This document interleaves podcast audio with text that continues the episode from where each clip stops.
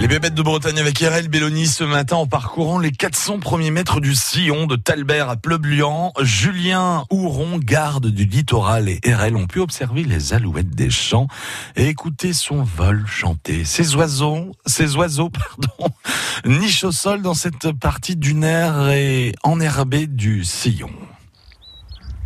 Donc là, on a une, une alouette des champs qui nous accueille. Ouais, elle est juste au-dessus de nous. Juste au-dessus de nous avec son vol, euh, son vol chanté. Un mâle qui indique peut-être à un autre mâle son territoire ou qui, qui veut attirer une femelle sur son territoire.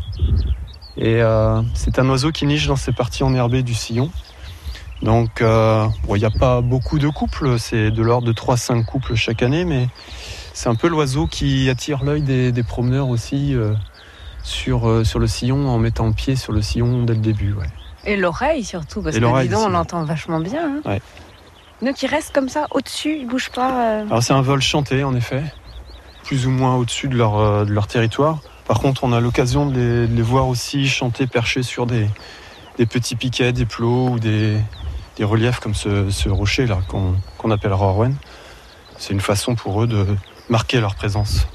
Donc là, il est susceptible de nicher ici Oui. On sait pas, ouais. Alors un peu moins dans les herbes euh, hautes, mais plutôt dans, dans cette strate de végétation un peu plus basse, euh, dans le chien dent notamment. La saison de nidification est débutée déjà depuis euh, plusieurs semaines. On va l'observer jusque, euh, ça va dépendre de la météo aussi, de leur succès de reproduction, mais ça peut aller jusqu'à début septembre. ouais.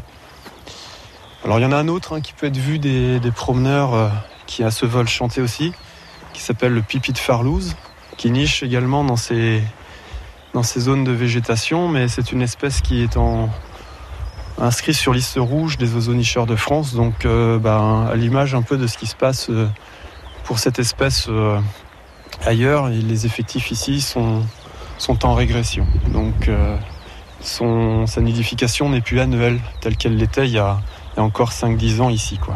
Ouais. Donc il a un vol chanté en catapulte. Et puis après, il se laisse tomber en parachute sur, sur, le, sur, le, sur la plage. Quoi. Et là, on veut pas les voir, les nids. Non, non, non, c'est quelque chose de très discret euh, dans, dans la végétation. Euh, donc on ne peut pas les voir. Parfois, on tombe dessus, on trouve le reste de nid euh, à la fin de la saison quand on, est amené parfois à rentrer dans ces zones réservées pour le moment euh, pour ramasser des déchets, des choses comme ça. Mais euh, non, on le verra pas à l'œil nu ni, ni au moyen de jumelles. Ah ouais, dis donc on en apprend des choses hein, sur ces alouettes des champs. Il est 6h13, France Bleu Brésil, on continue à vos côtés. Qu'est-ce qu'il y a? Pourquoi tout Et le la pistorade des prés, le Euh, galoupio des bois, vous connaissez Ah, La non, galinette cendrée La galinette cendrée, bien sûr. Les pangolins, tout ça. Vous connaissez Évidemment. Non, ça n'a rien à voir, non, c'est pas grave. Ils volent pas le pangolin. Non, ça vole pas. Bon, très bien. Euh, 6h14, dans une minute, c'est l'info en breton avec vous, Catel.